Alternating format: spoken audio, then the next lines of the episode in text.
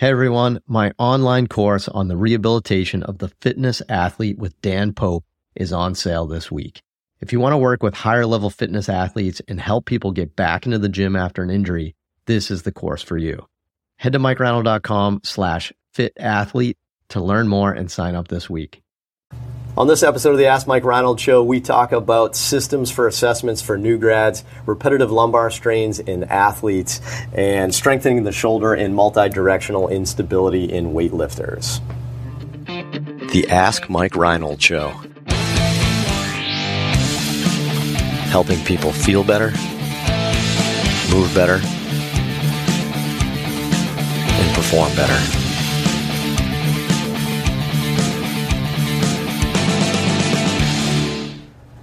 Welcome back, everybody. Episode 10 of the Ask Mike Reinold Show. Big episode.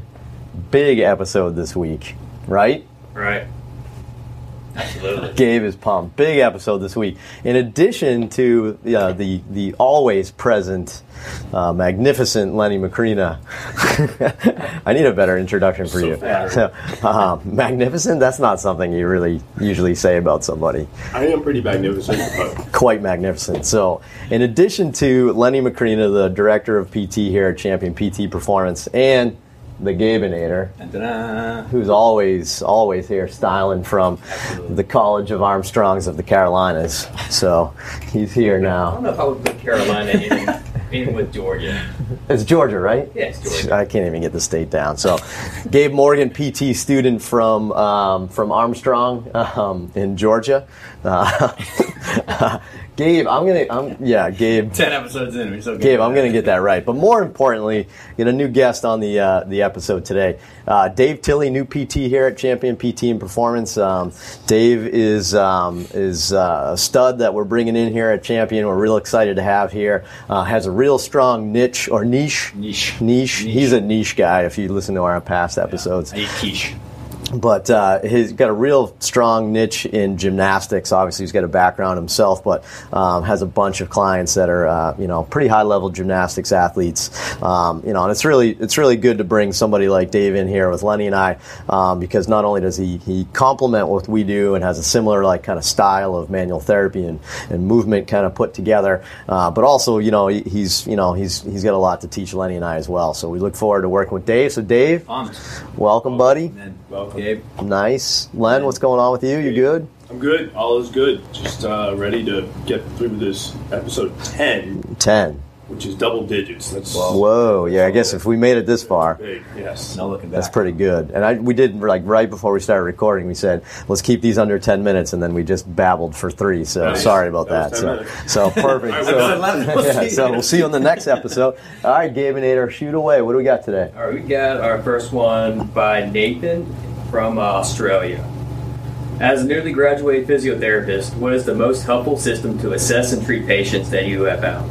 For example, is an orthopedic pain chasing approach effective, or would you recommend a more movement based system like the SFMA, which is difficult for a new graduate to apply and treat due to inexperience?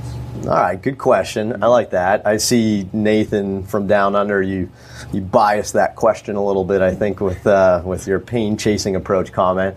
But um, I, so the first thing I think I'll say, and I think maybe we'll even open it up for Dave because um, Dave's a little fresher out of school than we are, and he can talk about his experience real quick.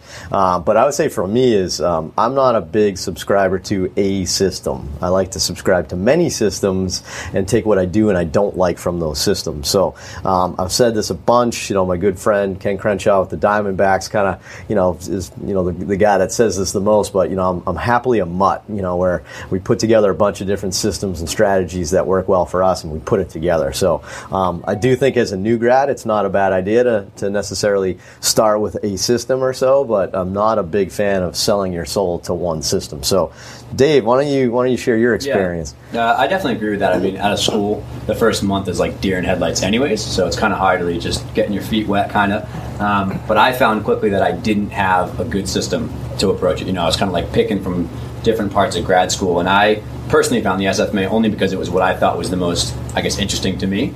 But I took the SFMA approach as like my main network. But then, like you said, I quickly expanded to many other systems. I was looking at stuff from uh, McKenzie and PRI and some other things with the pain science category, and all that came together for like, what can I use in this moment to best treat my patient in front of me. You know, so like framework of SFMA, but then at the same time, I'm still very much an advocate for knowing how to do an individualized. Like, how do you just look at an elbow?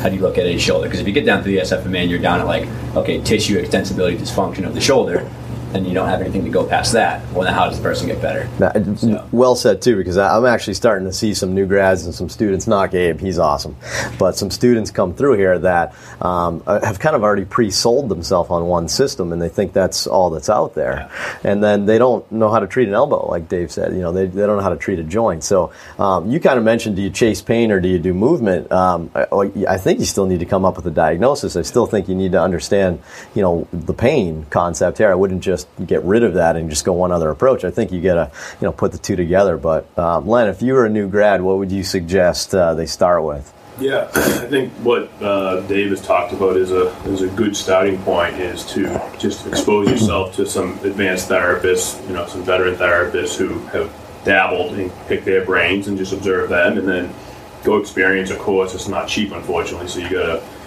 weigh that as well. So do your research. But I think having we're, we're movement specialists, so you really want to consider um, a course that's going to let you dive into movement. And I think the SFMA, again, I may be biased because I seem to be all in with that course, that philosophy, seems to be a good way to, to tease out mobility versus stability issues and, and how to attempt to figure out um, which one it is. And then you can dive a little deeper into the tissue and use some other courses that are out there to figure out how to get that tissue more mobile, whether it's joint capsule, whether it's soft tissue, uh, whatever. Or um, so I think that's a, a good starting point. Is SFMA? If I had to really, you know, I, I, I should be. Uh, I guess I should get some cash from the SFMA people because we seem to always be yeah team SFMA. But I think it's a good starting point. It's, it's a simplistic approach, um, and I, I like that because I don't want to complicate my life anymore.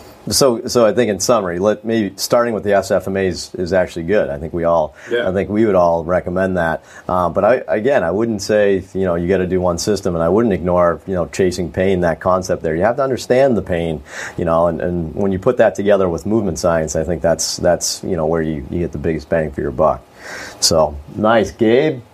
All right. Richard from Brooklyn asks, "What is your strategy for treatment for repetitive lumbar strain of the athlete?" repetitive lumbar strain of the athlete. So I can't think of a better question on the first episode for Dr. Dave Tilley here.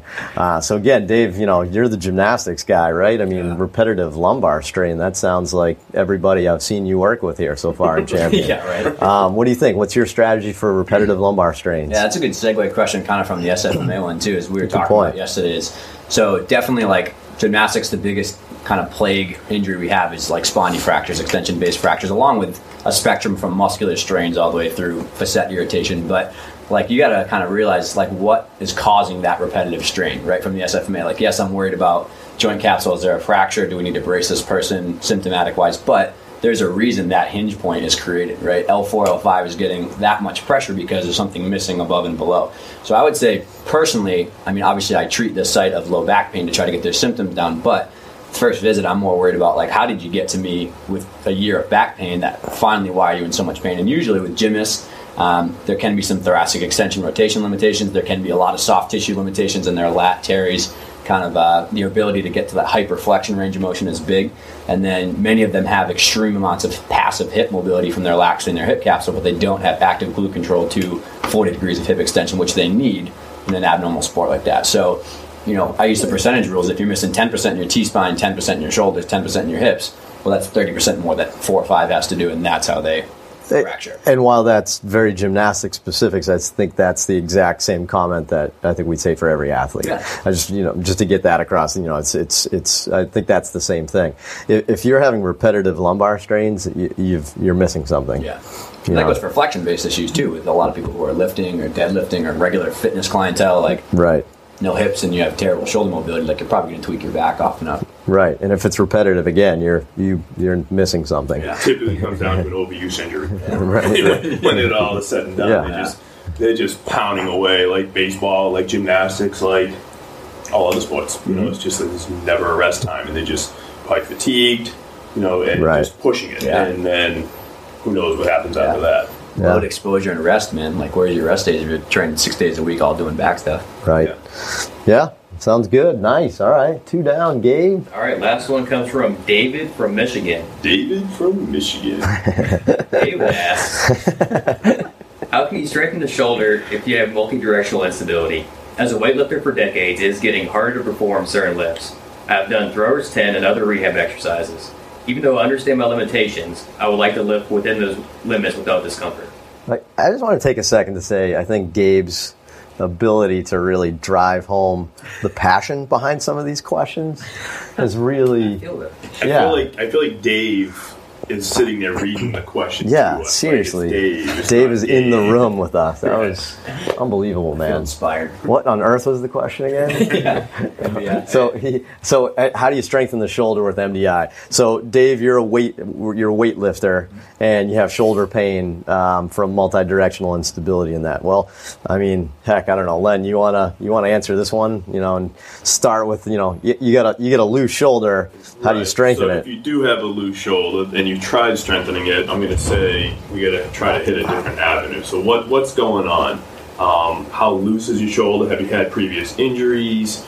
Um, if you're truly MDI, you've had this repetitive uh, mobility issue where you're too lax and you're putting a ton of stress through it. So you have any other structural issues, which is fine. A lot of people have that.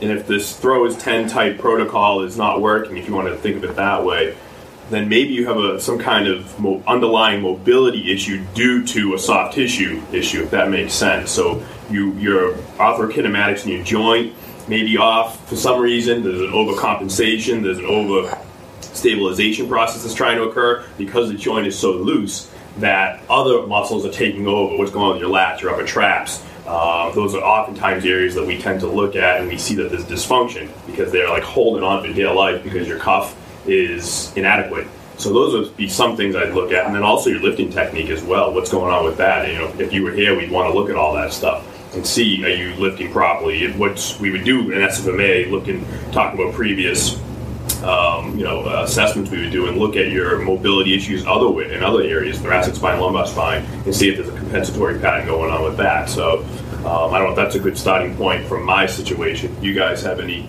Yeah, I mean, I, I think the only other thing I would add personally is that um, I see a lot of times in weightlifters that essentially it's an imbalance. You know, you, your big muscles just get really strong and really big, and your little muscles, like your rotator cuff, even though you think you're working them, you're not working them nearly as efficiently as you could. So there's still an imbalance between the big guys and the little guys, and and that's I guess that's just one thing. I mean, doing the exercises doesn't mean you're necessarily doing them well or at the right frequency or volume, that type of thing. You know, doing you know TheraBand and then you know bench pressing every day. I don't know if that's necessarily the what what is the best thing for you. So I, would- I, would say I still wouldn't wouldn't be surprised if there was a bit of an imbalance there. So you know, again, that's why you know detailed assessment works. So I think I said arthrokinematics. it's a, it's a that- am I Bostonian? That's a big, uh, yeah, that's a good word for you. I like that. awesome. All right. Well, episode 10 in the books. I like it. Good work, everybody. Uh, welcome, Dave Tilley. I think he did well, right? That was a great, I, he dominated the Finish episode. off with a round off back handspring. That's on right. The floor. On the floor. Yeah, please don't do that. Uh, Take note that every gym just laughs at Len when they come. They're like, "Who is this?" well said. I Well, did gymnastics for a day when I was like eight years old. Okay, I haven't my nose yet. in Well, thanks everybody. Episode 10 in the book. So remember, keep asking some questions. Go to mikereinold.com slash podcast. Ask us some questions on Twitter. But more importantly, we need some, we need some reviews on iTunes. That's like a big thing for a new, uh, a new podcast. So leave us some reviews, give us a rating on iTunes. That really kind of helps with, uh, with, you know, getting the word out for the show. So if you do that, we'd really appreciate it. And we'll see you guys on the next episode. Thanks so much for listening to the podcast. If you have a question you'd like us to answer, head to mikereinold.com slash podcast and fill out the form to submit your question. If you enjoyed this podcast, please subscribe, rate, and review us on Apple Podcasts, Spotify, or wherever you listen to your podcast. And please share this with your friends to help spread the word. It would really mean so much to us. Please check out all my online courses, articles, newsletter, and more at mikereinold.com. There's always a ton of great perks for my newsletter subscribers. And be sure to check for my other podcast, the Sports Physical Therapy Podcast, where I go deep into topics and interview leaders within our field. See you on the next episode.